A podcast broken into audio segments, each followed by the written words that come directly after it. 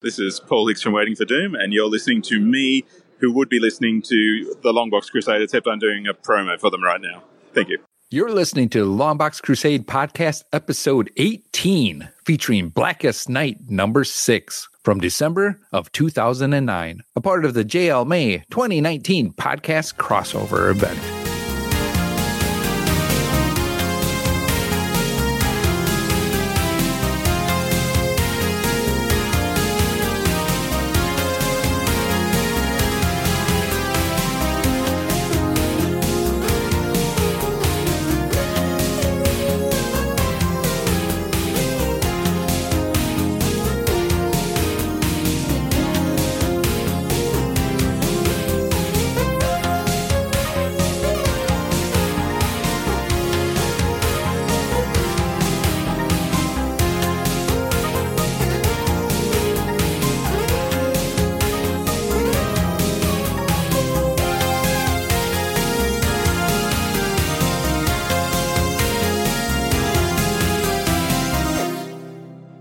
Welcome to another episode of the Longbox Crusade, a podcast where each episode a random date and year is chosen and then an issue is selected from the over 20 plus longboxes stashed away in my basement. Each episode will summarize, review, and reminisce about the issue, ads, and events of that time period. I'm your host, Pat Sampson, aka DJ Christados. And joining me this time around is Jared Albrick, the yard sale artist. That is a prescription for danger. Doing your own sound effects. I'm doing my own sound effect, and I'm jumping in here. I'm gonna let you introduce the other guys. Mhm.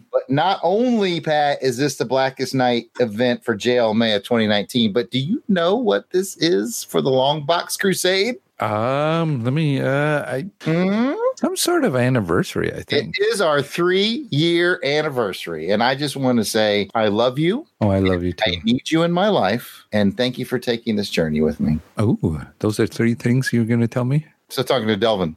Oh, oh you're so. Oh man. But seriously, happy anniversary, fellas. I want to hear what the other guys have to say. Who else is here? Pat. Well, you know who's here. I'll, I'm, you know what? It's been three years. You, and you know who's here with us. I Go ahead. figured it out. Yeah, I'll let you introduce them. Let's do that. Let's mix it up a little. I'll tell you what, I'll hand it off to my brother, Jason the Weasel Skull Albrick. Happy anniversary, Jason. Well, pop goes the weasel, and the weasel goes pop. Wow, three years, man. I'm ready for some strange. I wonder what's happening over at some of those other podcasts. Hey, you guys are looking good over Hey, there. It's the seven year itch, man, not Oh, the I'm- three year itch. no, in all seriousness, yeah, three years. That's uh, God. It seems like only yesterday when you were convincing me to come on this podcast. I was like, I don't know anything about podcasting. Either do You're like, we. ah, we don't either. It'll be fine. Let's go. I made some new friends and had some fun experiences and looking forward to going out to Charlotte and the Heroes Con again and Mhm. sweating off another 20 pounds in Delvin's hot as hell house. Happy to help, Jason. Happy to help. Let's do another three, guys. And with that, I'm going to pass it over to Delvin. Delvin, it's our three year anniversary. Happy anniversary, man. Well, sweet. And as a wise man once said, meow, meow. also, I mean, I guess since we're out of the terrible two phase, I can stop peeing the bed every time that we start the podcast. Thank you guys for putting up with that. Know that it had to be difficult. You always That's said it was part of growth. man. You were blaming that on Mr. Connery. the I know whole it's time. Sean the whole time. And or Mary Jane. Oopsie poopsie. Yeah, I didn't know it was. well, I mean, Jerry it's, only pees in the bed on Fridays. You gotta pay extra for that. That's that's a Oh, special. in fairness, I had a lot of good alibis, did I not? I mean, Yeah, you did. I You did did. have some cover. I will say that. I was believing the whole that it was Sean the whole time, so that's fine. Well, okay, since you guys, you know, took something, you know, I'll take something from Pat as well. We need to talk about crusades. So uh, Ooh. we'll start with Pat. Pat, tell us what crusade are you currently on? That's a good question, Delvin. I wasn't expecting to go first. Crusade is currently to think of a crusade. No, I think my you know my crusade is just to, to continue to have this podcast to grow, have fun on it. I'm looking forward to the next year, to another year of doing the crusade uh, with the many podcasts that we have and growing this network even more. I think I'm really looking forward to it. I'm really blessed as far as this podcast has come. In dreaming this up, I would have never thought I'd be here where I am and meeting some really great guys and really great people that listen and having a fun time with everybody. I really appreciate it. Sweet. What about you, Jared? What crusade are you on? Wow. Since we're all feeling very thankful for the last three years, I just want to thank all of our listeners who supported my indie comic career. Most of our listeners have picked up a copy of Hamilton versus Burr, and I greatly appreciate that. So, which leads me into my next crusade. I have finished writing a comic called Francisco Stein Gunslinger, and it is in the art process now, getting closer to being done. And I wrote another book called Shipwrecker. I came up with that title all by myself. Oh, No one helped. Shut up, Pat. No one helped. that's my only claim to fame. I'm just about done writing Shipwrecker. I'm writing the final act. So that's my crusade is to finish writing Shipwrecker and get that and Francisco Stein out to the people who have really supported me as sort of that small indie guy that does the show. I, I greatly appreciate those folks and I'm going to keep working for you. So I guess that leaves Jason. It does indeed. And let me first say, you know, just to kind of tag along with Pat there, thanks to everybody that's listened to us. Thanks for the opportunity to be part of this JLMay podcast, this Blackest Night experience. We had a fun time doing this last year with the Silver Age Project and get to do this again this year. This is always special for us. Thanks to our fans, you know, the ones that have been with us from day day one. I said Dave one, you know, before he gets there. But yeah, you know, Dave, old Ben, thanks for listening. Courtney, everybody who's who's joined up on our club, thank you. We just have a blast doing this, and we're glad that you Mhm. do too. As far as my crusade is concerned, I got a message in the mail. It was a little bit mysterious, and it was from Wales. It was some friends of ours that we met on our trip to Iceland, Julie and I they invited us to their wedding in Scotland. So this will be in March. So we are thinking we're going to attend that. So it'll be my first trip Dude, to I'm completely jealous. Oh, you know who you got to take with you if you go. to yes, Scotland. I do. Well, I was hoping he let me stay at his place. I mean, he crashes at our flat all the time. So I thought maybe he would let me have a spare room or something. We'll have to see. So, Delvin, what is your crusade, sir? Everybody else is giving their gratitude. So let me start off with that. This whole thing is one huge trip for me because I've, you know, written about it in Crusaders Club about how Jared got me or started on this and, you know, I did it as a favor to a friend and and now it is just a part of my life now. You know, three main staples in my life now, you know, besides, you know, my wife are you know, work and jujitsu and this. And that is in no way depressing. This is part of what gives me some meaning right now. I am very proud to say that. It's been a lot of fun. I find myself going out and promoting the podcast, you know, because I want to see it grow too, but actually it's really just an extension of who I am right now. And that's a really cool thing. And, and it's nice to be a part of something that you can honestly say has meaning because there are people who are getting actual joy from it. And that's not even just guesswork, that's from people actually responding to us and saying things. And all of that is just amazing. I never would have expected it, but I am grateful to have it. And I'm not in any hurry to see it leave anytime soon. Here, here. Here, here. Yeah. Three more years. Three more So years. My crusade probably has to do with jujitsu. Eventually, not not anytime soon, my blue belt needs to turn purple. And my instructor, Steve, that guy runs things very much like military, and he wants you to have a particular set of skills before you get your purple belt. And he has made it very clear what those things are. And I'm in a process of starting to get some guys together, and we're going to start learning that list together. Going to be tough, and eventually I'm going to have to test for that thing. I'm looking forward to it. I'm interested in challenges like that, and, and, and it's going to be one heck of a challenge. So looking forward to it. There's an easier way to get that purple. Amazon. Did you say Amazon? You- I did say Amazon, but I didn't hear what Jason said. I said, you, you just throw it in the wash for some reds. You'll have that purple belt in no time. I might be missing the point, though. I got faith in Delvin. He is the best around. Mm-hmm. No one's going to ever keep me down. Mm-hmm. I know. That's really good. You got the touch. Oh. Delvin. You got the power. Yeah. These are encouraging words. Oh, well, I think with that, we've probably rambled on enough. So we do appreciate everybody's support. And for those of you that are just joining us as part of the JLMay 2019 Blackest Night podcast event, thank you for joining us. Welcome. We hope, well, and welcome. Yeah. Now that you've heard us ramble on and t- chitter chat here.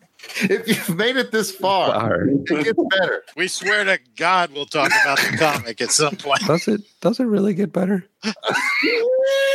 I might have oversold us there, boys.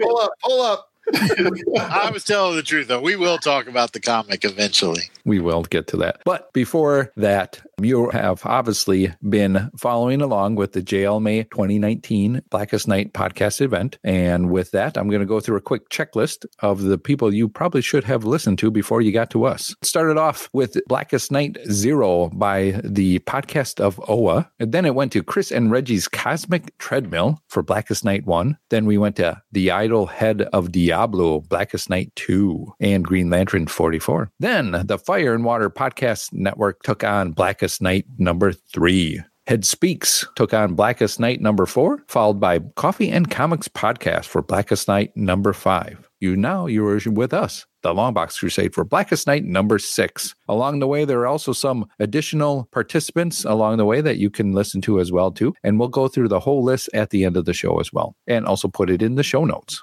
to make sure that you're able to follow along with the whole event. It's a great time. We really appreciate being uh, offered the opportunity to join JLMay again, as we were part of it last year as well too. So we hope you are a continued listener from that time. But I think with that, boys, I think we should go ahead and start the show. We want to invite you to be a part of this show by submitting your comments and memories, which will be read later on in the show. All links and pictures for this episode will be in the show notes, which will be found at the website longboxcrusade.com. Please add the podcast to your favorite podcast feed or on iTunes, and also follow the podcast on Facebook, Instagram, and Twitter by the handle at Longbox Crusade. We hope you come along with us on this crusade to read them all. But before we get started, we're going to take a quick podcast promo break from a friend of the show, and we will be right back. Jones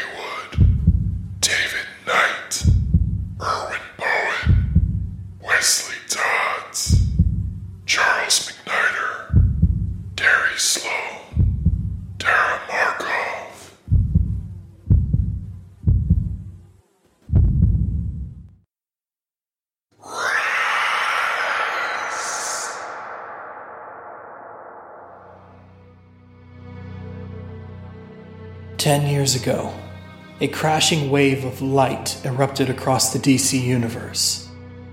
A multicolored spectrum of energy bathed the cosmos in a war of light. Rage clashed against passion. Hope sought to stifle fear. Greed to choke out compassion. And in the middle of it all, the will to keep going and fight for all. Now, this war has come to the surface of our planet because while the light fights, the darkness rises.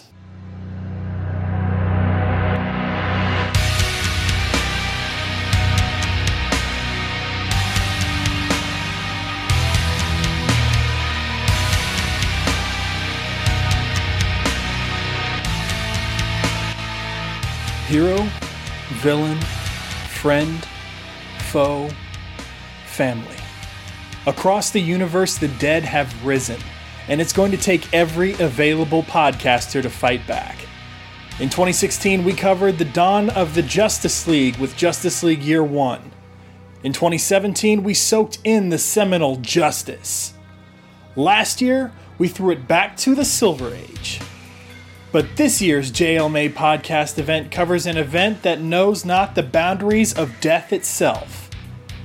JL May covers Blackest Night in celebration of the event's 10 year anniversary. Our coverage begins on April 30th with the podcast of Oa and proceeds through the entire month of May with Chris and Reggie's Cosmic Treadmill, The Idol-Head of Diablou, the Fire and Water Podcast, Head Speaks, Coffee and Comics Podcast, Longbox Crusade, Waiting for Doom, Task Force X, the Starman Manhunter Adventure Hour, the Dr. DC Podcast, the Birds of Prey Podcast, Justice's First Dawn, and ends with the Lantern Cast. So join us this May, because across the DC universe, the dead have risen. Where will you be?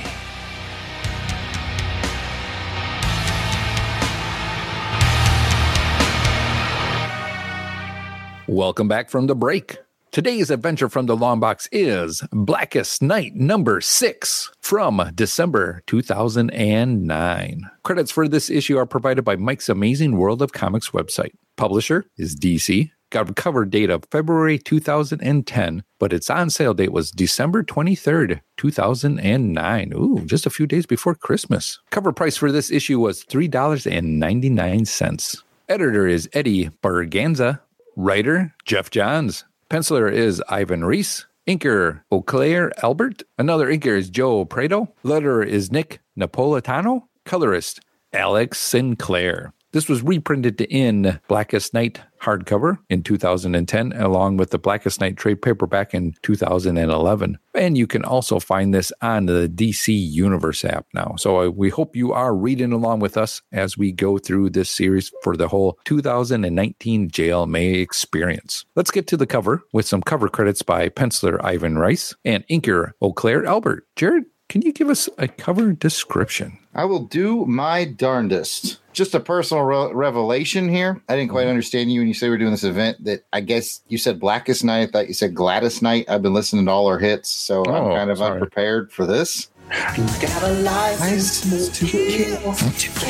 No one don't win straight for your heart. There you go. I, I, I will sing the whole I know he'll sing the whole song. I better keep going. Okay, so what you've got is the more modern DC logo with the swoopy star up in the top left corner, and then you've got the various ring symbols going across the very top. Underneath that, you have in a very Green Lantern font, Blackest Night as the title of the issue. It's got a subtitle that says The New Guardians. The main action has a very well drawn picture, in my opinion, by Mr. Reyes. Reyes? By Ivan of the Green Lantern from torso up. Behind him are the Green Lanterns of all the different colors yellow, orange, red, purple, indigo, and blue. I don't know all their names, but it looks to me like Vincent Price, those dogs the Klingons had from Star Trek 3, a very angry grimace, some kind of alien from the Mass Effect franchise. Huntress, inexplicably, is there, and I think one of the characters from Avatar.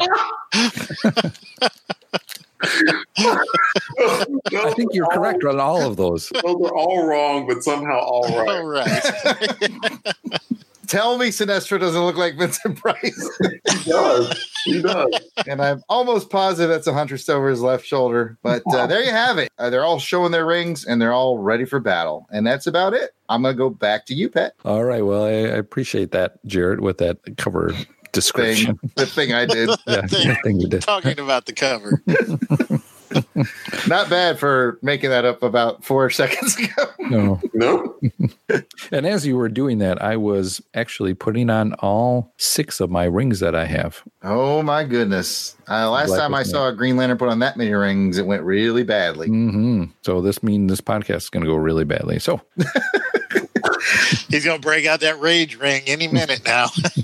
I got these from uh, at HeroesCon when I was hanging with Paul Hicks. He Anyway, comes from a land down under. yes, he does. Let's go ahead and get to some cover thoughts on this. We'll start with Delvin. It's a good one. I mean, Ivan, uh, we're going to screw up his name, everybody, so apologies. I think it's uh, Reyes. He draws beautiful stuff. You can tell that he's uh, between him and uh, Mr. Albert, they showed out on this cover. While it's not a ton of action, it's a beautiful portrait, I think, and it does show the lanterns across all the spectrum. And I know a little bit about this, fellows, and these are all the leaders of the respective lantern corps. So that's what this uh, is a picture of, and it's a very beautifully drawn picture of all of them. Great depictions of them. I will uh, pass it to Jason. Yeah, I agree with you, Delvin. I think despite the fact that we don't have a ton of action, what we do have is a lot of characters, and I'm impressed with the way they managed to put so many people on the cover in a manner that doesn't look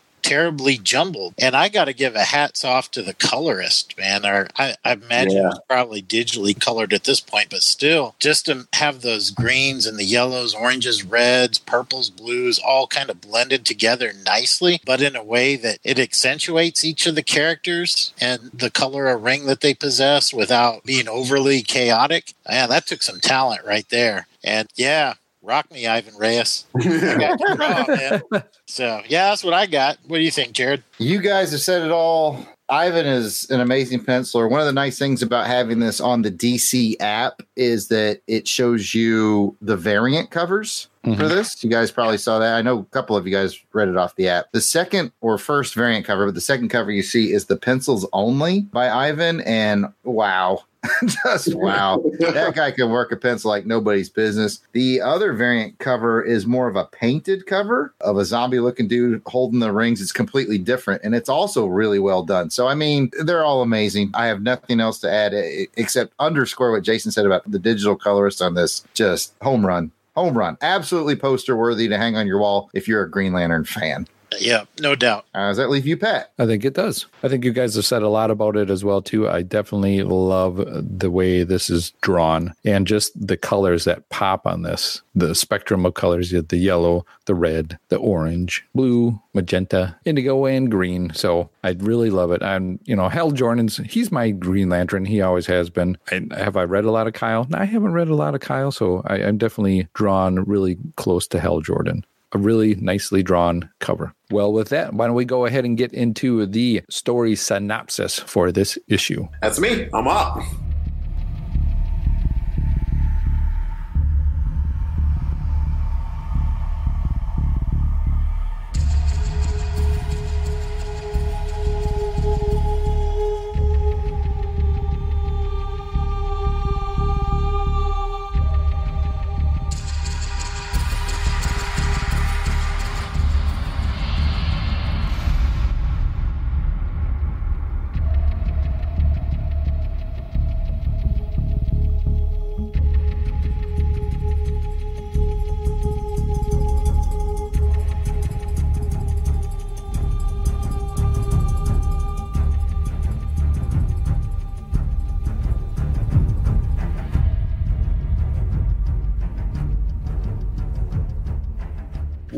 The title that's on the cover that says The New Guardians. Let's go with that. Title This story is The New Guardians. The issue begins with the combined multi spectrum Lantern Corps discovering that a swarm of rings are trying to take control of the resurrected beings of planet Earth. The color of the rings? Black. Looks like the guys are in a jam, a pearl jam. Ooh. Uh oh, I see a theme coming. Hal Jordan is attacked by the Black Ring versions of Green Arrow and Superman, who was always given to fly. To add to Hal's troubles, Black Rings attempt to attach themselves to both him and Barry Allen, the Flash. So off he goes, running away from it. To add, Flash was being hounded by a Black Ring version of Impulse. Green Lantern resisted any sort of kill shot on any of the heroes with a Black Ring, as well, saying, This is not for you.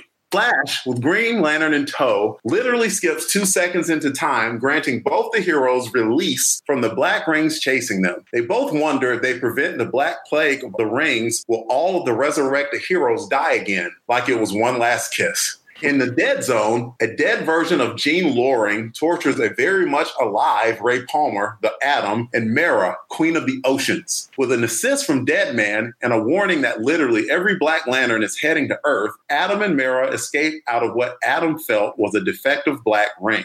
The ring turns out to be Black Lantern Wonder Woman, whom Mera engages in a fight. Meanwhile, Green Lantern John Stewart is incoming with a countless number of Black Lanterns at his six. Ganthet is a guardian, millennia old, like an elderly woman behind the counter in a small town. He takes Hal's ring and splits it into two to become a Green Lantern to help out the fight, telling the ring, I am mine. His last act as guardian was to trigger all the multicolored lantern rings to get help, and they do so. Ray Palmer gets indigo for compassion, Mera gets red for rage, Wonder Woman gets purple for love, causing her to reject her black ring. Scarecrow gets yellow, Ledbetter, for fear. Against Larfleeze's wishes, Lex Luthor gets orange for avarice. And last, Flash gets blue for hope, telling Hal Jordan with the new recruits, all will be well. If you're wondering how many Pearl Jam songs I included in that, 10, of course. also, don't count, please. Thanks. I'm still laughing over your Ledbetter. And with that, Delvin has spoken. Genius. Genius. Well done, sir. Thank you. Thank you. Delvin has spoken In class in class today. today. I'm with you, Pat. Oh, thank you, Delvin. Thank you. Jeremy? Yes. All right. Derek. Hooray! Ooh. Hooray! Hooray for me. Monster. Check check his ID. All right. Well, thank you very much for that recap, Delvin.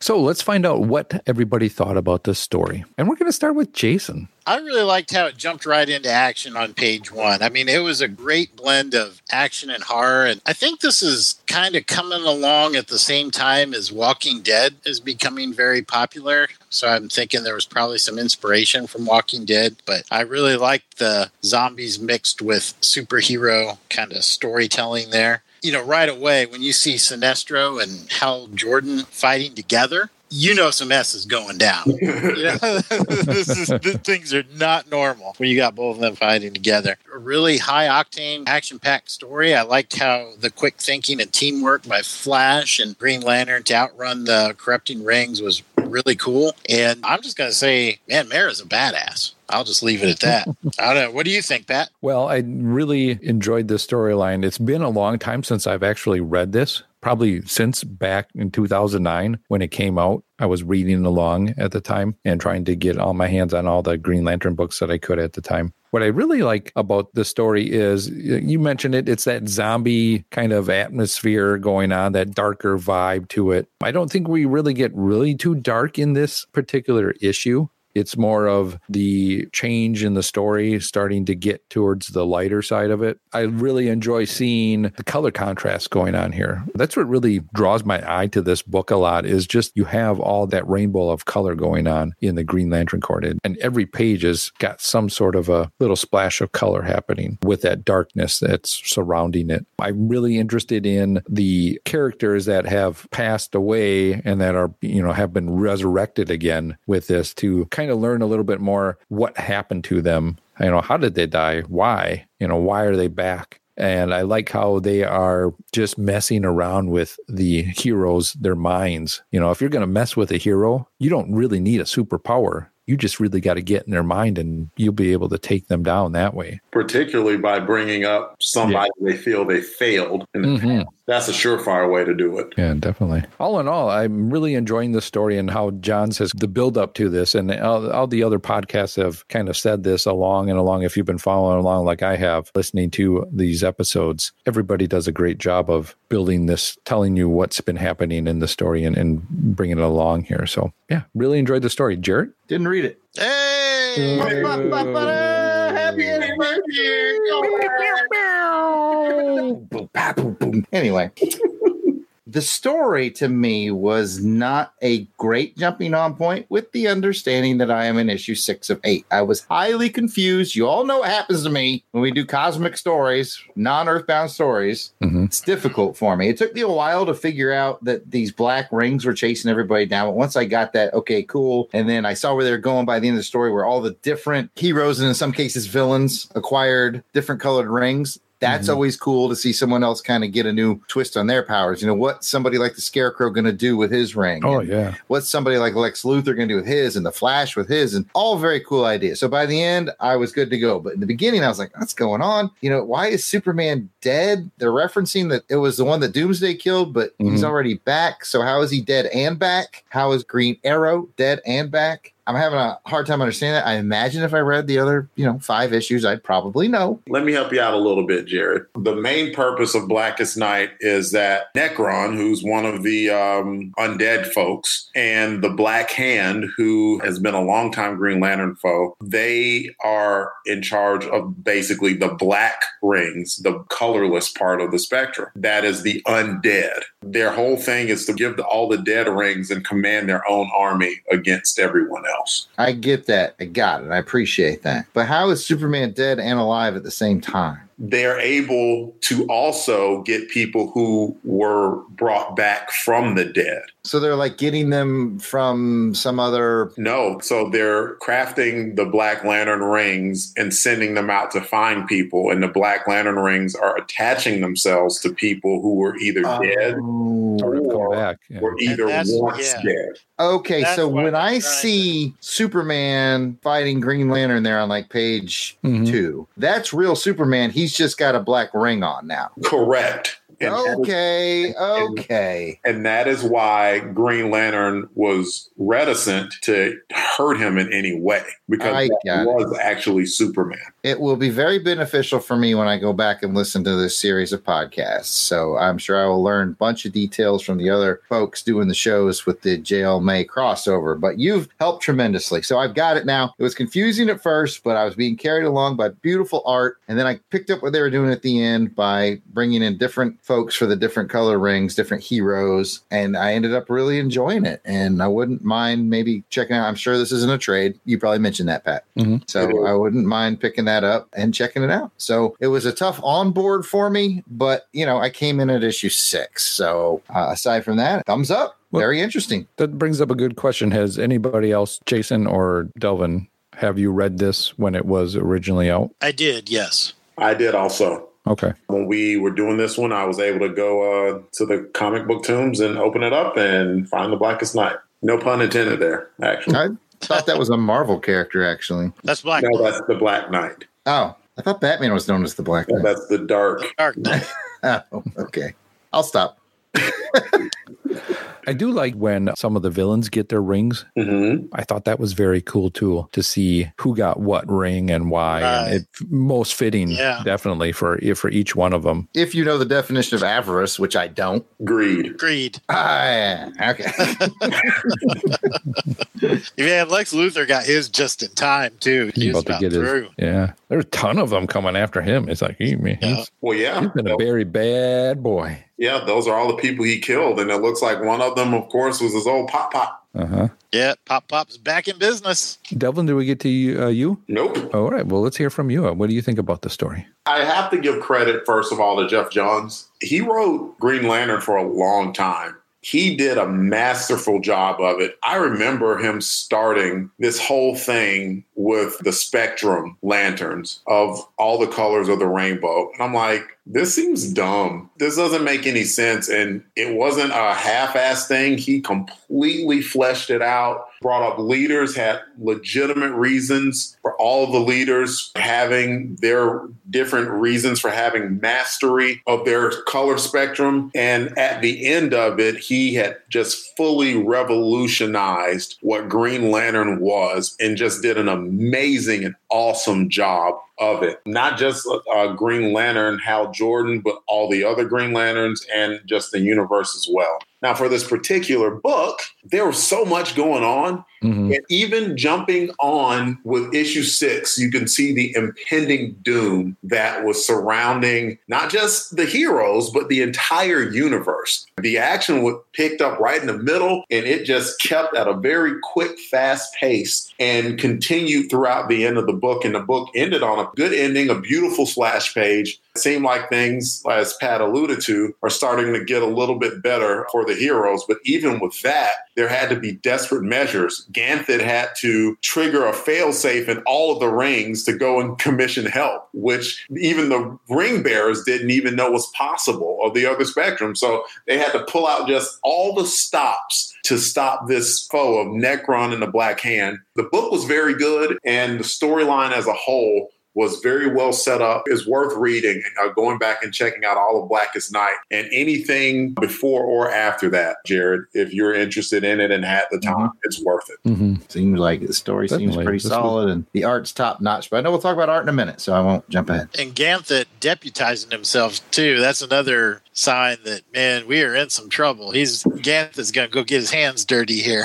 Yeah, the Guardians are normally the okay, we're just going to sit back and let things happen type thing. They're kind of like watchers Mhm. uh, from the Marvel verse in that way. But this time it's like, no.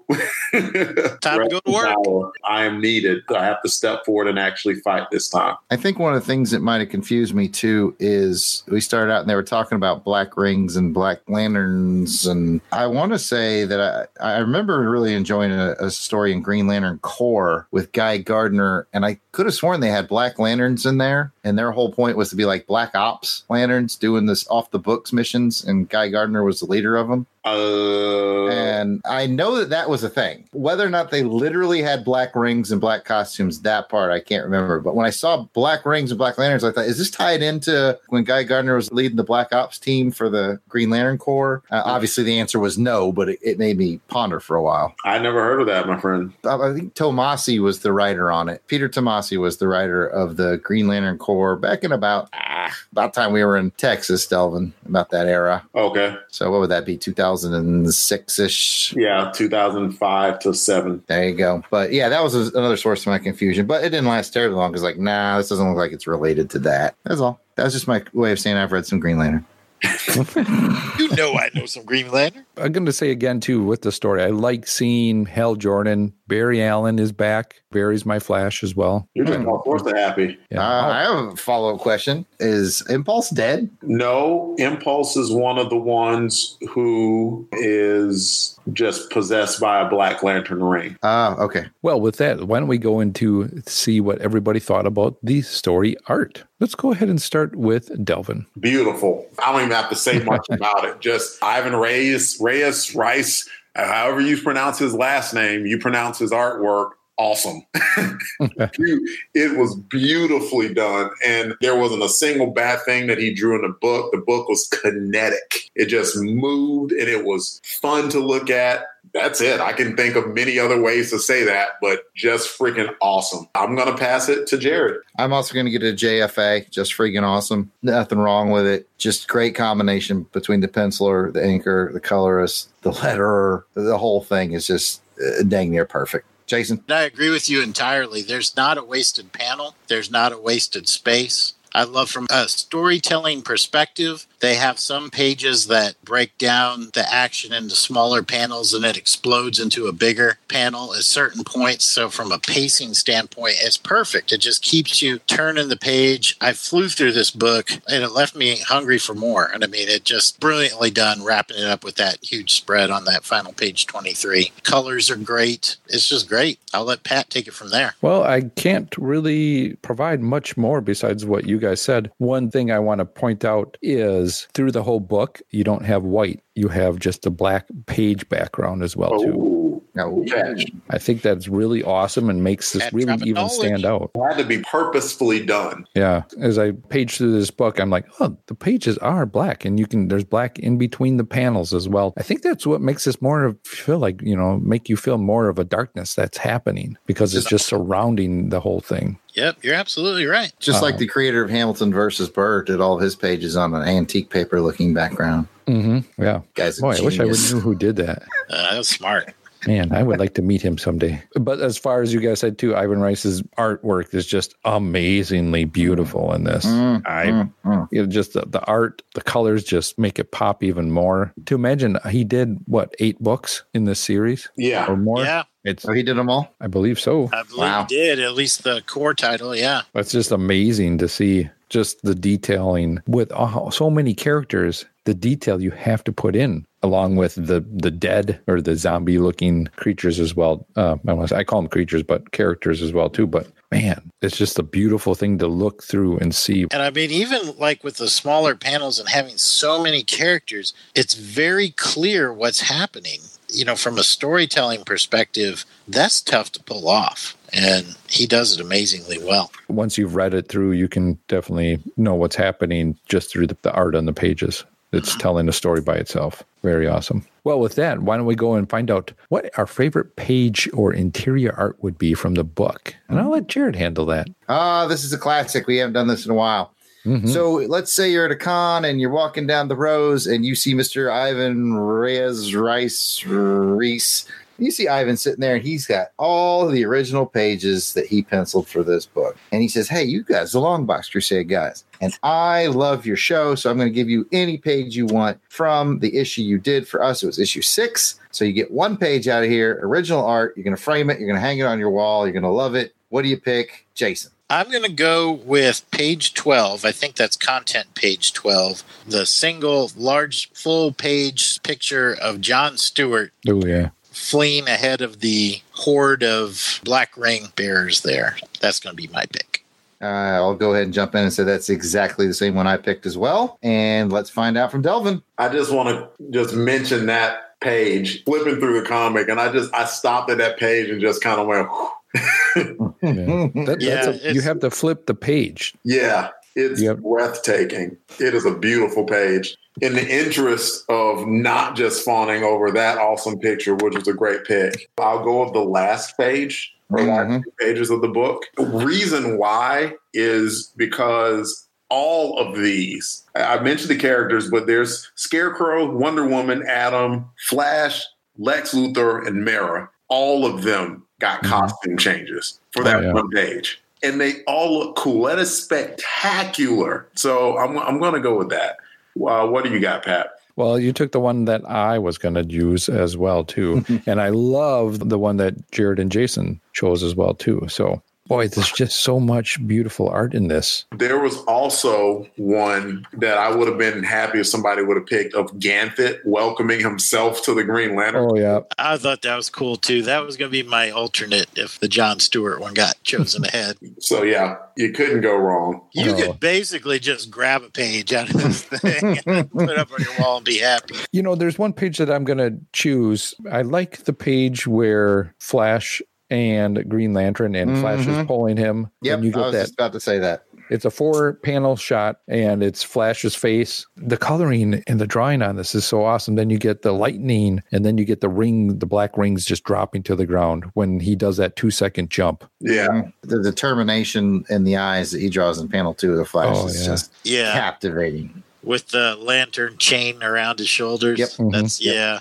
I like that page and I think it really encapsulate the story as well too a little bit. So if I had a page to grab that would remind me of this book, I would grab this page. Very cool. Good choice. Good choices all. Back to you, Pat. All right. Well, well, with that, since this was out in 2009, which is about 10 years ago from when this came out, let's see. Do you guys got any memories from 2009? What was going on for you? Well, let's start with you, Delvin.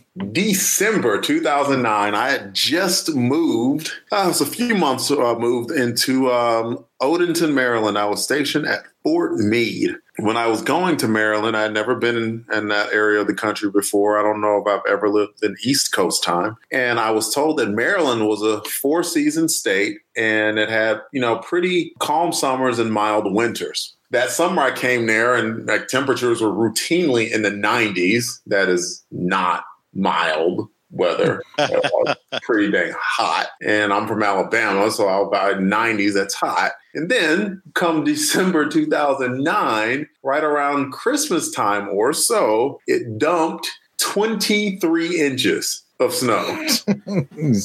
23. I remember driving home from a Christmas party and snow was already coming down. And I'm like, oh my goodness. Got home and like walked up the stairs because I had like a split level condo. And I walked up the stairs and I'm like, it was kind of cool in here. Oh no, the heat was out.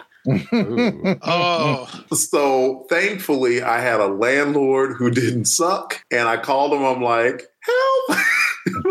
My hands out!" And he had somebody there within the next couple of hours who jury rigged it and fixed it. But I actually wound up having to um, stay over uh, Christmas to get it fixed. That's my memories from that time frame. Very good. Jason? well, the December 23rd stands out to me because uh, that was the day I met Julie. Oh, Oh, Uh, Uh, So that would be one year from our first date that we had at the Spar in downtown Olympia. And 2009 is kind of significant because this is really, I think this is about been at ecology for my first year. I started as a public participation grant officer. So I was selecting environmental outreach and education grants and managing grant projects around the state. So that was fun. And would the storage facility be located on these premises? Yes. And may I see this storage facility? So it was kind of a transition year after I had left the military. that I just finished college, and now I was starting my new career and had spent one year with Julie. So yeah, pretty significant date. Very cool. Pat, what kind of memories are bringing for you, sir? I'm trying to think of where I was at the time. I'm in the same boat, Pat. I'm like, I don't know what I was doing. You know, what? the kids have kept me busy. Just having them grow up is so much. I mean, my kids were boy really young at the time. You know, I think just in the in the day to day, getting by here, enjoying life with the kids. That's all I got. As much as it sounds like I'm yeah, don't live an exciting life, I think that was just this where it was at the time. You know, collecting comics at the time. I think uh, this was back when I was getting into it again, picking up more of the Green Lantern. Sounds about perfect to me. Yeah, Jared, how about you? the only thing that really sticks in my mind about this time was this was about the time that I started teaching self defense classes again. Grapple tackle. Yeah. uh, a friend of mine had owned a fitness, stu- well, a person who would become a friend of mine owned a fitness studio, and it was downtown. It was right across where Jordan was doing some after school art stuff. And I was like, you know, I sit here and I wait on Jordan for about an hour and a half every day. So I'm going to check out this fitness studio. And they were doing a lot of Zumba and stuff like that. And I got to talking with the lady who owned it. And I said, you know, I'm a certified combat self defense instructor. And how about if I set up a class at this time? Because she didn't have anything going on. You get in some more clientele, you make a little money, I make a little money, and I got to be here for an hour and a half anyway. And she was like, that's a great idea. So that's what we started doing. So this was about the time that I started launching my combat self defense classes. And that was a, a ton of fun. Tiger uppercut. But that's that's the standout memory I have from about this time in 2009. What Jared didn't add is that his main teaching was the Roger Moore Judy chop. Yes. Oh. And if you can grab something above your head, the double double butt kicks to the doom. Ooh, ooh. You got to be able to grab. You talk too much. so, uh, yeah, I did the Roger Moore School of, of Defense. All right. Well, very good. Very good. You guys have anything more on this story? Other than very good, I'm glad I was I read it and got a chance to revisit it. Can you believe it's been about 10 years on this story? No, can you believe that? Can you believe we're celebrating our third anniversary? I can't believe that either.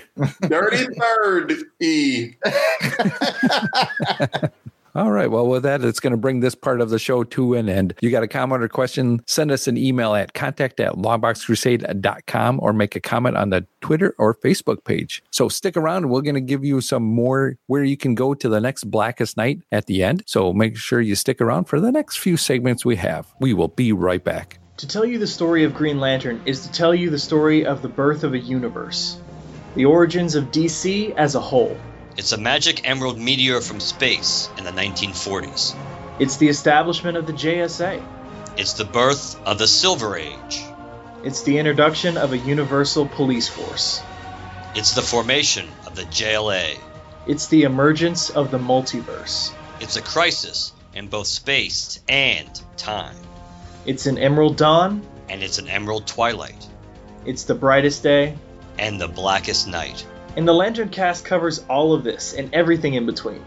We're Green Lantern's greatest advocates and fiercest critics.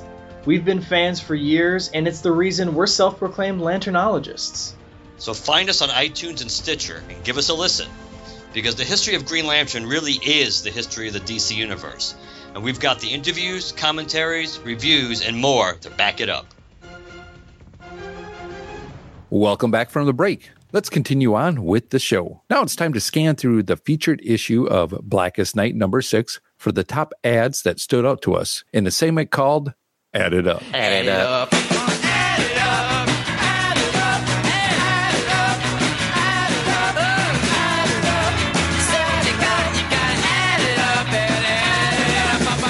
Here are the ads that stood out to us for this issue. Let's start with Jason. Well, I think I'm going to pick the one here just on the inside cover. I like this Kingdom Hearts Oh man, thing.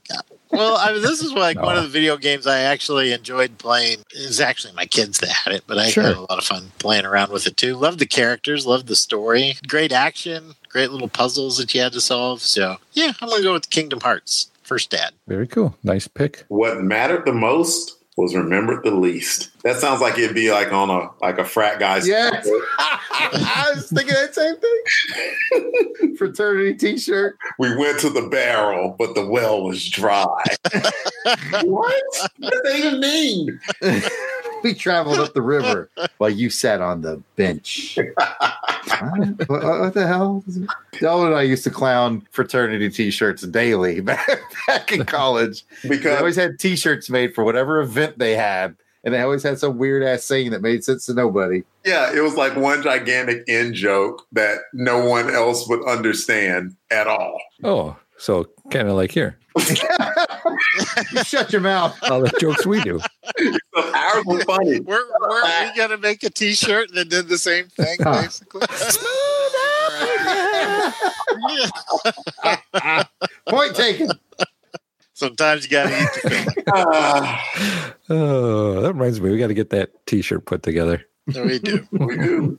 Delvin, what ad stood out to you? I will go with one that was uh, all the way in the back cover. So I don't know if you guys got to see it or not, but it was uh, for Final Fantasy Crystal Damn it!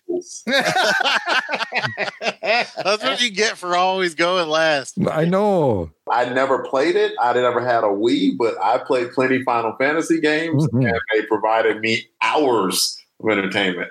Love the Final Fantasy. Yeah, I love the Final Fantasy too. I was present when Delvin finished Final Fantasy VII. Oh, Ooh, forever the best, the best one. I love that game so that dang game much. was. That was yeah. like the first time I ever went to Delvin's dorm room in college, and we ended up chit chatting until the wee hours of the morning. And he was playing that the whole time, and he actually beat it while we were chatting. I remember I was so proud I left it on for hours. I remember there's times when me and my wife were dating, and she'd come over, and I would just sit there and play the game, and you know, she'd kind of sit around, just, just wanted to be around with me and that. Back when she actually liked you and would put Yeah. up with that kind of thing. Oh There you no, go. she was meant. She, that mental Rolodex was like, this shit's gonna stop. Yeah, yeah, those good old days back then. and she would even do the voices and read it to me once in a while, you know. Mm, back in the day when they were plotting and scheming. Mhm. well, Jared, what ad did you like in this issue? Which video game ad did I select? Yeah, because this is the era of video games. it is, boy. I honed in immediately on Mass Effect 2. I'm a huge fan of the franchise. I got on board with Mass Effect 1. 2 is probably my favorite installment of the franchise. And then, of course, I beat 3. And I just recently beat Andromeda. And man, love the whole thing. So I'm all about some Mass Effect. In fact, I even got a page of original art from the first Mass Effect comics that were Hmm. drawn, framed, and hanging up out in my building. I've never played it. Oh, so you'd like it, man. It's space, and you love space, Space. and it's RPG, and you love RPG. It's kind of a really good blend of RPG and shooter, fantastic storytelling in a sci-fi space environment. Man, it is incredible. Highly recommend. Oh, I'll have to add that to my list of games to play. I got so many of them too, man. I know how that goes. It is amazing though how many ads are all video games now. It's like, whoa, every page was a video game ad. Yeah.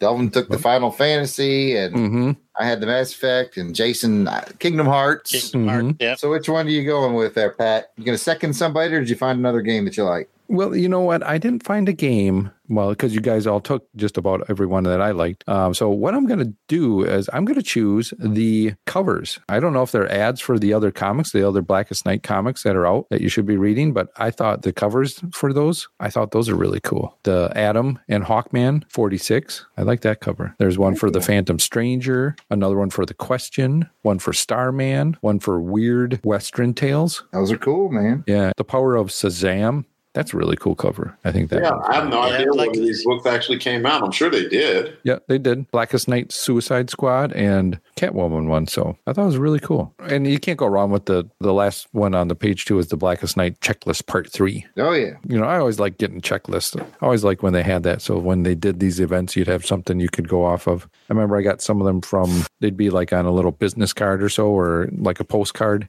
And then you could check off the ones that you got as you were getting them from the comic shop. See, I swear that's a sure sign of me getting older. Like they have big crossovers now, and I'm like, I don't give a crap. I'm just collecting my comics. I'm not reading this whole crossover. Screw that. Yeah, you know, that was the time. At the time, you were like, man, I got to collect all this stuff. I'm reading this and I got to be involved in it all. And, you know, it leads you to another comic you haven't read. And, So you felt like you had to read them all. Mm-hmm. yep, still do. But maybe that was my problem why I got so many because I kept getting all these other issues that I could never read them all. And now it's the company logo. The very words I live by. So that's the ads that we like, you know, in video games. so do you have a comment on this? Do you have a favorite ad? Do you got a favorite game? Let us know. Email us at contact at longboxcrusade.com or comment on the Facebook, Twitter, or Instagram page. And now let's continue on in a segment that we call Way Back in Time. Once again, it is time to take another revealing peek back into history. What famous date shall I set it to today, Mr. Peabody? December 2009.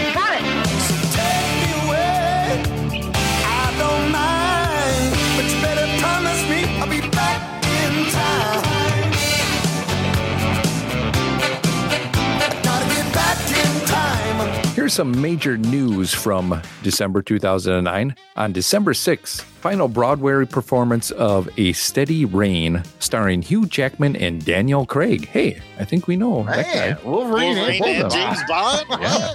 Very cool. On December 10th, U.S. President Barack Obama accepted the Nobel Peace Prize in Oslo. That's probably over in Europe somewhere. No way. On December 11th, Tiger Woods announces an indefinite leave from professional golf to focus on his marriage. Spoiler alert, it doesn't work out. well, his game comes back. Yeah, his game, his game is what got him into some trouble. You know what I'm saying? No, when I said Europe, did you say Norway? Is that what you said? Maybe. you tough bastard. I love it. I love it. Uh, all right, next. Uh, I don't really. No. One. No. No. You don't have to. You don't have to No. to. read it. You've got to read it, Delvin. No. Next up, on December 14th, the 75th Heisman Trophy Award uh, went to Mark Ingram Jr. out of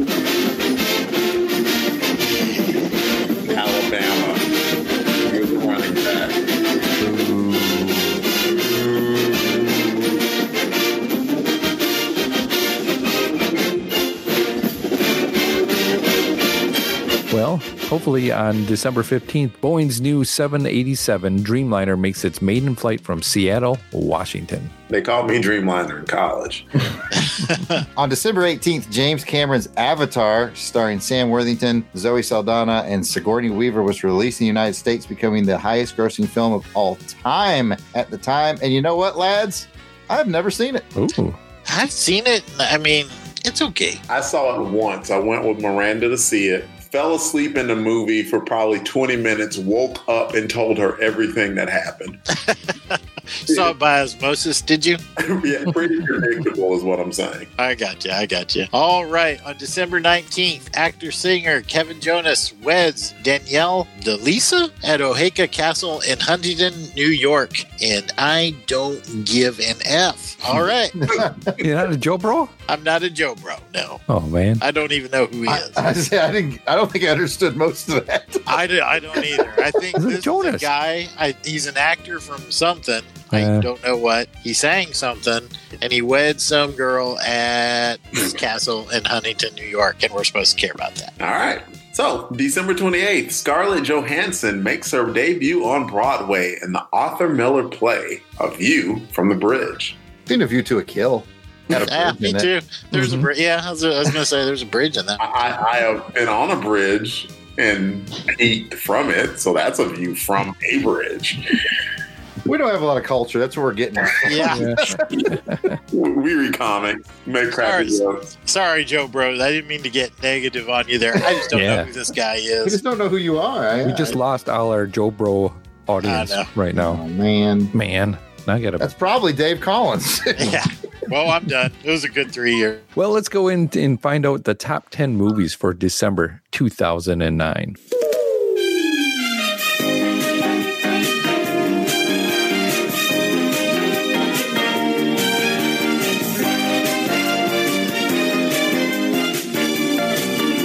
I'll start it off with number 10. Did you hear about the Morgans? no, No, that's the name of the movie. I still didn't hear about it. Uh, number nine is a movie I've actually seen called Invictus. Not a bad little flick. Was that the Matt Damon soccer flick? So Matt Damon, I think they were playing rugby. Not a bad movie. I am the captain was of my as well. destiny. That's right. Was, was Jason quoting movies in the background? Yeah, I was. I was doing my Morgan Freeman impression. well, hang on a second. I think it had Morgan Freeman in it as well. Hit at me with that impression, Jason. I am the captain of my destiny. Nah, needs work. Yeah, A little bit All right. dog. It's not in league with my Walken, but it's close. I could do it in Sean Connery's voice. That's it. But it's not the same. Then I've got number eight was Crazy Heart.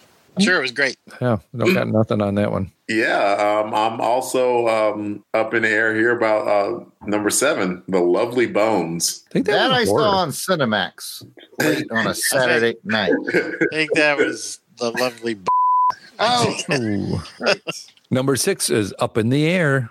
And it was. I don't think I saw that. What the heck? ah, I don't know. but number five is the first movie that my oldest son Jordan ever went to see in the theater. It is The Princess and the Frog. Oh, I didn't take him; his mother took him. don't give me any credit. Sounds like the uh, relationship was complicated, which is our number four movie. It's complicated. Wish I could help you out. Somebody got going for three. Yep, yep. oh, you already said it's complicated. I zoned out that bad. I did. It's getting late.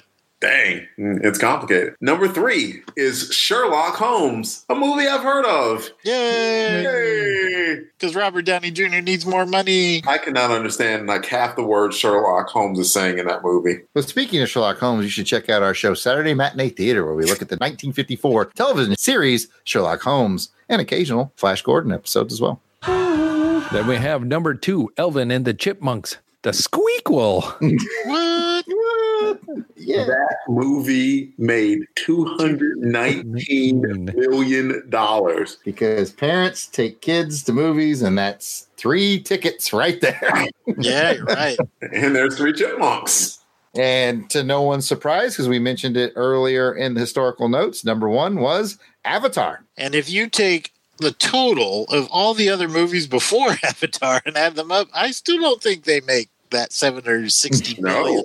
That Yeah, Avatar 760 did. mil. Yeah. Whew, that is not chump change. That was a hot movie.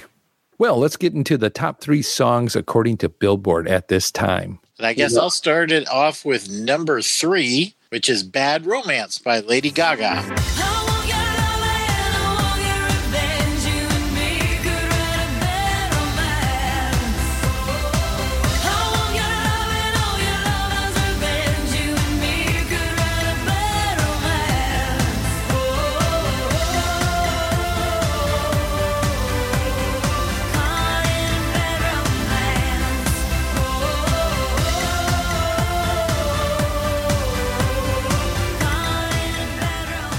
Don't know it. What?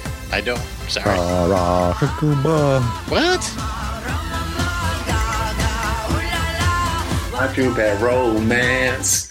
Yeah, it's not a bad song. Not a, yeah, definitely a good song. The number two song is TikTok by Kesha. Don't stop,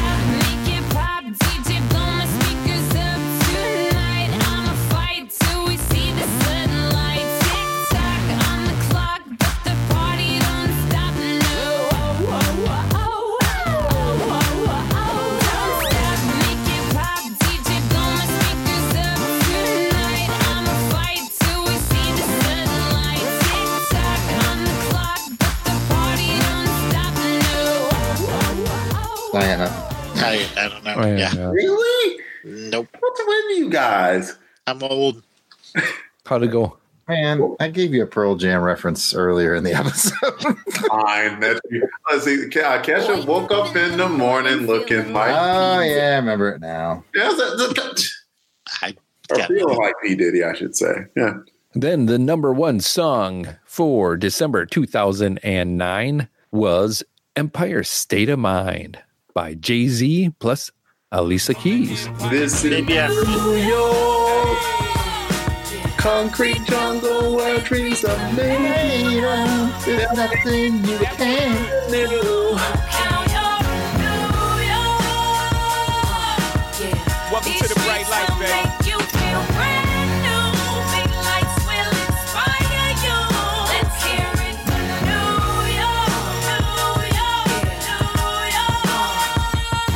No, nothing, Jason. I got nothing. Nope. Sorry. Oh, I uh, disgusted with you. I I'm sorry. Uh, don't look at me. embarrassed. I'm embarrassed. I'm old. I know New York State of Mind by Billy Joel. Does that count? No, no, it does not. Some folks like to get away, take a holiday from the neighborhood. Hop a flight to Someone save us from this oldness. Sorry. Or to Hollywood. That brings us to the end of this part of the show. Got a comment or question? Send us an email at contact at longboxcrusade.com. I'm taking a Follow, follow and leave a comment on Twitter at longboxcrusade. We'll be right back. I'm kept in the singing New too. York state of mind.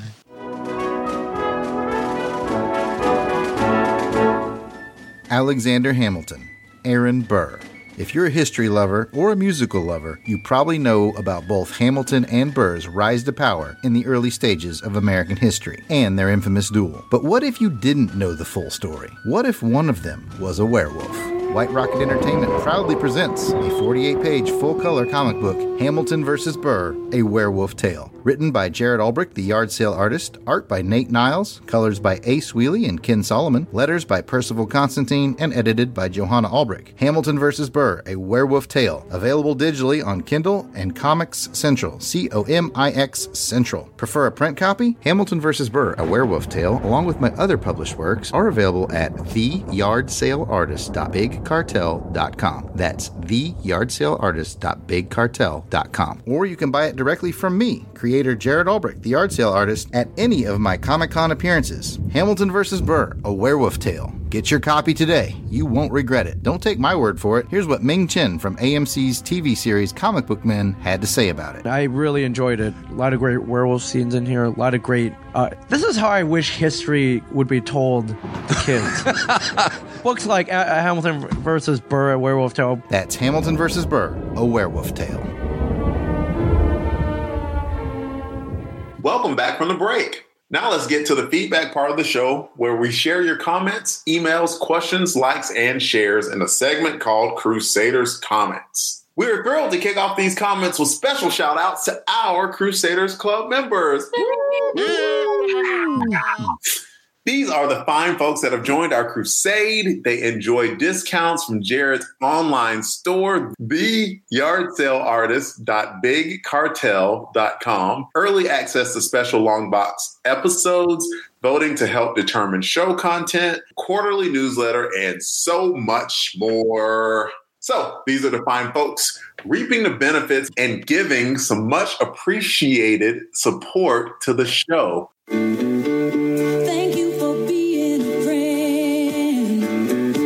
Blast it or stash it. Bob Buster, Dave Collins, Gene Hendricks, Ivy Collector, Ivor Evans, Joe Thomas, John and Maggie, Maxwell Traver, Miranda W, Mr. Lobotomy, Ronald Wynn, Ross Michaud, Samantha Maney, Steve Cronin, Tim, Toronto Cop, and who is Scorpio? If we missed anyone on our list, we apologize. Please keep us in mind. We record these episodes well in advance of release, so if you're a recent addition, we should be adding you soon. But still, no worries. Just let us know we missed you by sending an email to contact at longboxcrusade.com and we will get it straightened out. As a reminder, you can become a Crusaders Club member by heading over to patreon.com and searching for Longbox Crusade for as little as $1 a month. $1. What? One. What? But dude, I- I'm not joking. After all those benefits you said, I thought that was at least a ninety nine ninety nine value. No, no. I mean, it might be, but we're giving it to you. You One mean I could join this club for as little as what I could find in Mary Jane's G string? Well, you can't, Jason. No. but anyone else But Mary Jane it? Mary Jane G string, which which is quite a lot of people, join it for as little as one dollar a month. So you'll get access to the amazing world of the Crusaders Club. I think you should come check it out. I think the rest of the guys do too. I'll speak for them. Mm-hmm. Don't have any extra scratch lying around or not going to visit Mary Jane anytime soon, but you still want to help us out here at Long Box Crusade headquarters, please take a moment to write a review on iTunes for this podcast. Even if you just want to keep it short with just star ratings, it helps raise the profile of the show, and we will share your review on the next show. We will now get into social media like, shares, and retweets. We're talking about Long Box Crusade episode 17, where we talked about Flash, issue 207 from April 2004. Aaron Head Moss. I left my wallet with Al Sedano. Got it, got Get it, got it, got it, got it, get it. Austin Kuykendall. Bill Beer. Chris at BTO and Bat Books. Let it roll.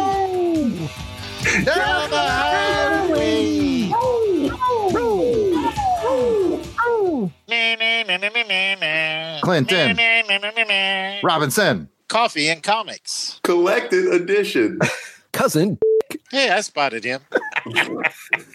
Darth Ron. I owe you a thousand apologies, my friend. I know what I did. I guess you do know what you did. Demetrius Dillard. Dustin Stab. Francesco Vanagoli. Gene Gene, podcasting machine Hendrix. And he's all over the world. He's Geo Hal. Green Lantern HG. And his elder eagle, Hal Jordan. Ivan Chudley. Jeremy Spalding. Joel Feliciano Romero. John Livesay, one of the people on the comic. Oh, that's right. John Livesay was the anchor of that Flash issue, wasn't he? Yes. He's very responsive. If you talk about one of his books or something, he will chime up immediately. Nice guy. Yeah, very cool. As opposed to Jonathan Schaefer Hames. He knows what he did. He knows what he Sure did. does. Yeah, yeah. Then we have one of the best artists in the business, Ken Solo. Kirk Spencer hopes you will draw Sergeant Rock. Logan Setti. I got Mag, Im- Anthony, Gerardo.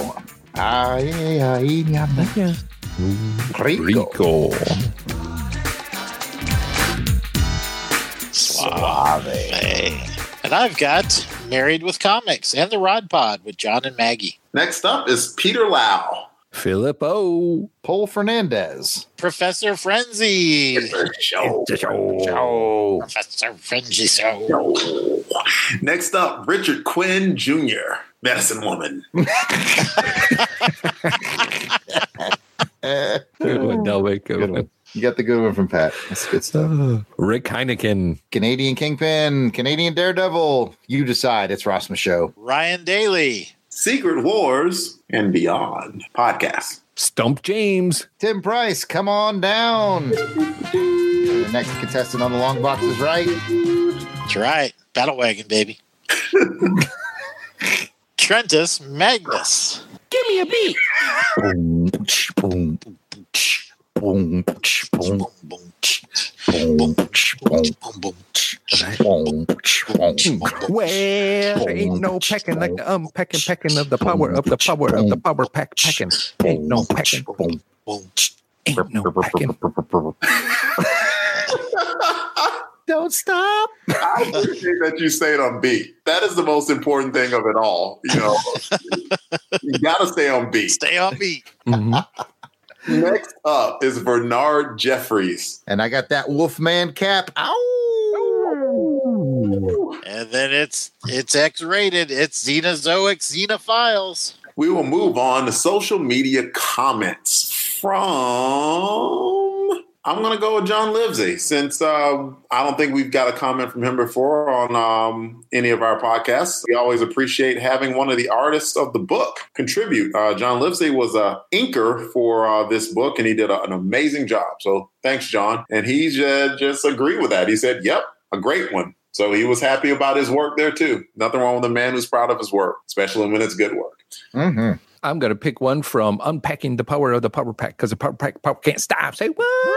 Rick says, You guys are a riot. Thanks for making us laugh. So, what do we do? We have some fun. We do. We do. That's all I want to do. Just have some fun. I got a feeling you're not the only one. Until the sun comes up over Santa I like that song.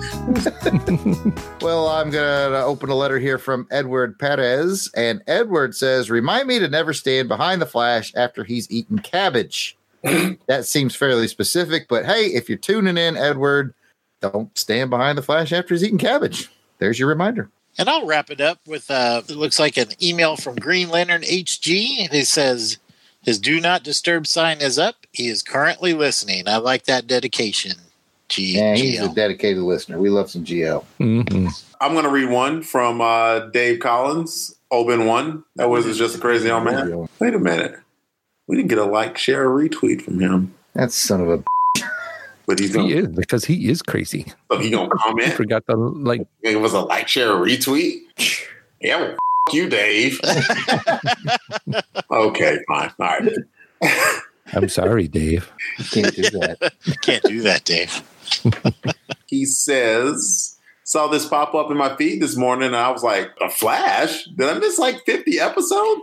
Yes, Dave, you actually did. If you go far enough back on your feed, you'll find them. Mm-hmm. Just trust us. They're there. Keep looking. Yeah, you don't see it, keep Keep scrolling. looking. All right. Thanks to everyone for the follows, likes, shares, and comments. We appreciate your friendship and help in supporting and spreading the word about this podcast. And that's the show. Be sure to check out the website, longboxcrusade.com, where the post will be made for journaling this crusade. But before we go, if you've made it this far and stuck with us, which I hope you did, we're just going to do a recap of where you can find the other Blackest Night. So you're going to tell Dave and GLHG where they can find him. Yep, where you can find much. where you can find the other JLMay 2019 Blackest Night event podcast. So we're very thankful for being part of this podcast event. So thank you and thank you for listening. So be sure to follow this episode up with the next one in the installment, and that is the LanternCast. They'll be covering Blackest Night number seven, number eight, and Green Lantern number 52. What do those guys know about Green Lantern? I don't know. For additional coverage of this series, check out the Waiting for Doom podcast. They're going to be looking at Doom Patrols number four and number five. And you can check out Task Force X as they cover Suicide Squad number 67, Secret Six number 17, and Secret Six number 18. And uh, next up, we have Justice's First Dawn. They will be covering Justice League issues 38 through issues 40. Then be sure to check out Coffee and Comics podcast as Clinton will be covering Adventure Comics number four through seven and Untold Tales of Blackest Night number one. And my main man, Aaron Moss, is going to be rocking out some Starman Manhunter Adventure Hour, and he'll cover Starman number 81. And you can check out Dr. DC podcast as they cover Booster Gold number 26 and 27.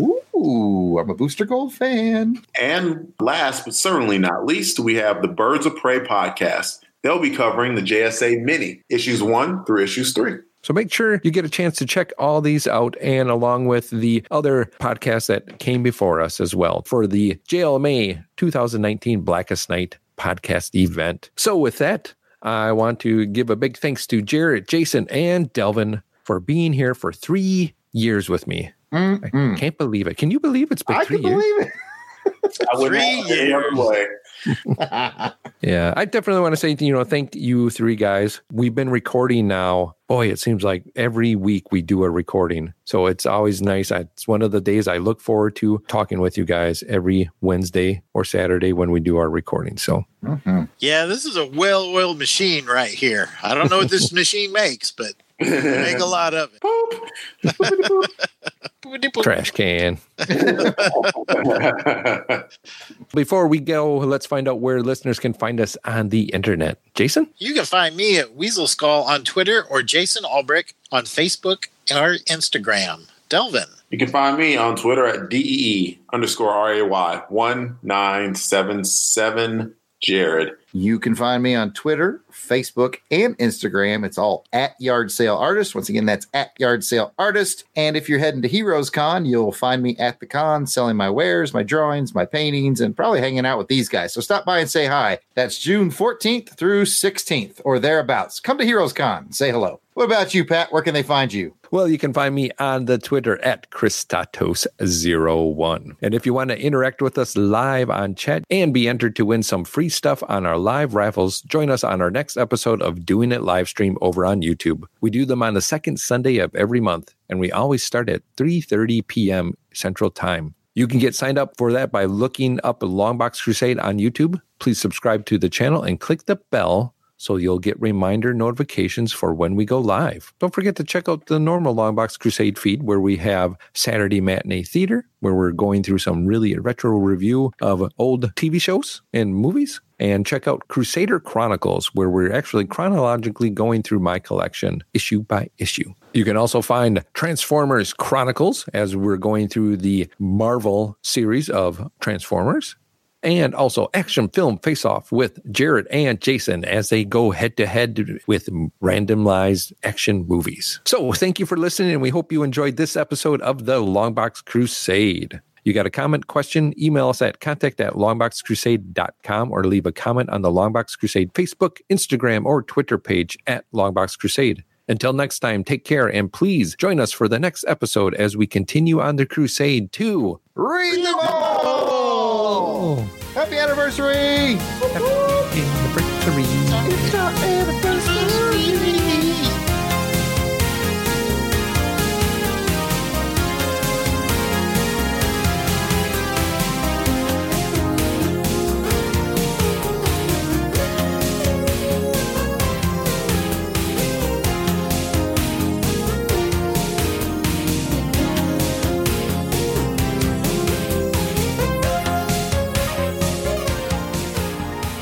The intro music is provided by musical genius Joe November. Check out his SoundCloud at J O S E F L I N 99. You won't regret it. All songs, song clips, and characters discussed are copyright of their respective copyright holders, and no infringement is intended. We are just fans that like to share our love of comics.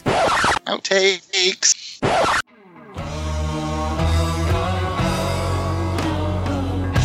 I go out every night and sleep all day. Since you took your love away.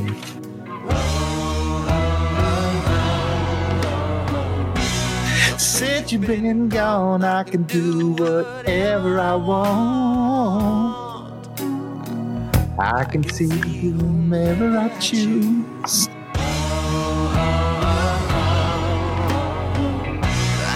Eat my dinner in a fancy restaurant.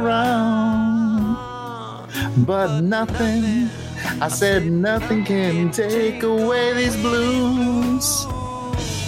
Cause everybody, nothing compares.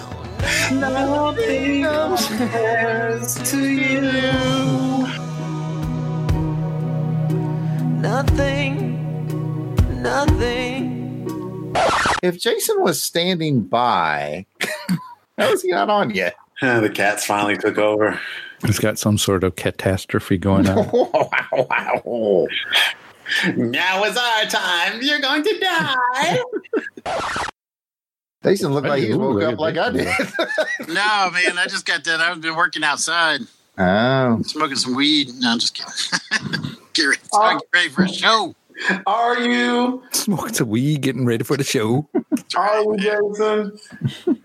I thought that was my job. Yeah, I know, right? Where do you think I got the weed? No. Import export business. That's all right, Yeah, man. I got yeah. that.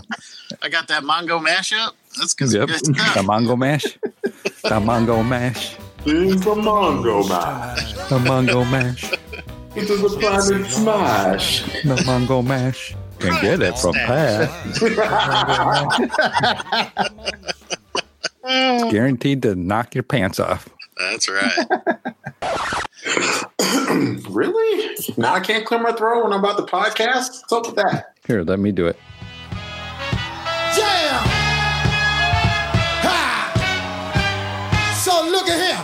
The flavor of the rhythm I wrote. And while I get a chance to Let me clear my I knew it was coming. let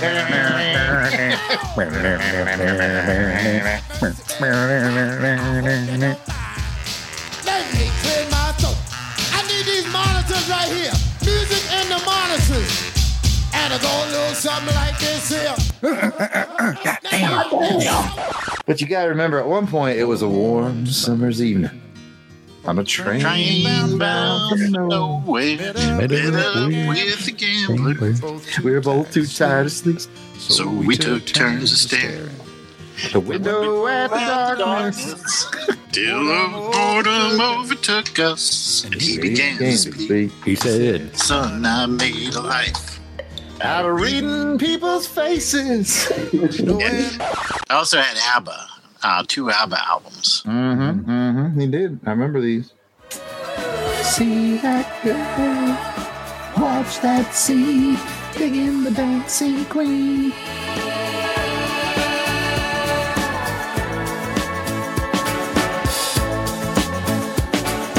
Some of the ones Friday night and the lights are low.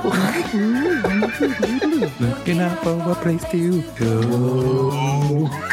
Oh, we nailed that shit. yeah, big thrill. we are we're ready for Charlotte. Anybody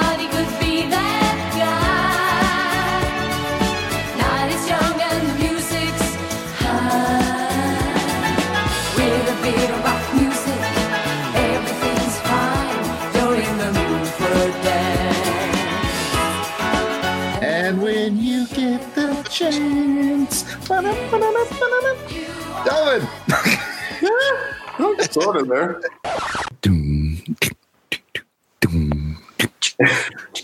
Speaking of which, um, I guess do I need to. We'll tell it all. all about the silver age. It makes you wonder. Do they know it?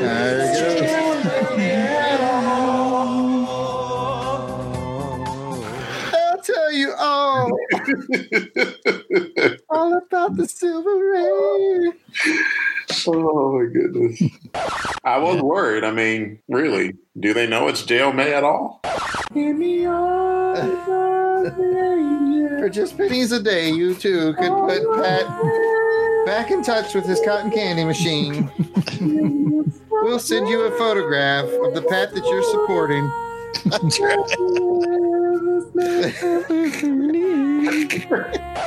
Hey, Mr. Peabody. Oh, I'm gonna put that Did I good, December. Pat? oh, here, December. Oh, oh, I, I interrupted you again. Sorry. I'll be quiet this time. December. You saw this 2000 coming. You knew I was going to I was about to Sean Connery. It's a much appreciated support. Appreciate that support. So now Lucy's world famous. She's international. She's gone international. Internationally no, known. but I'm known about the microphone. I get Getting stupid. crazy. I'm eating outrageous. Stay with me. It's contagious. You guys are gonna have to. I'm gonna have to let you guys uh, set me up with some Spotify recommendations or something. This is embarrassing. I had three songs and I don't know.